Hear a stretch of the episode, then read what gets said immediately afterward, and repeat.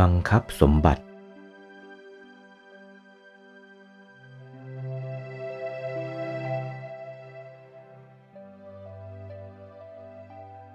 เราผู้ตถาคตคือธรรมกาย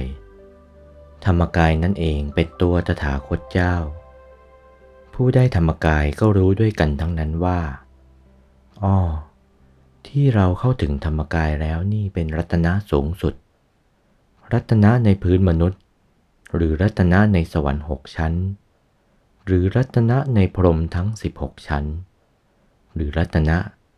ในอรูปพรหมทั้งสี่ชั้น รัตนะเหล่านั้นที่เป็นสวิญญาณกะรัตนะก็ดี อวิญญาณกะรัตนะก็ดี สู้พระตถาคตเจ้าไม่ได้ บัดนี้เราได้เป็นธรรมกายแล้ว เราได้สมบัติยิ่งใหญ่ สมบัติอื่นสู้ไม่ได้ เข้าถึงธรรมกายแล้วบังคับสมบัติเหล่านั้นได้ สมบัติเหล่านั้นอยู่ในอำนาจ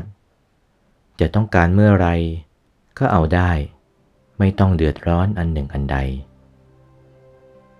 โอวาท พระมงคลเทพมุนี หลวงปู่วัดปากน้ำภาษีเจริญ จากพระธรรมเทศนาเรื่อง รัตนสูตร วันที่ 26 เมษายน พุทธศักราช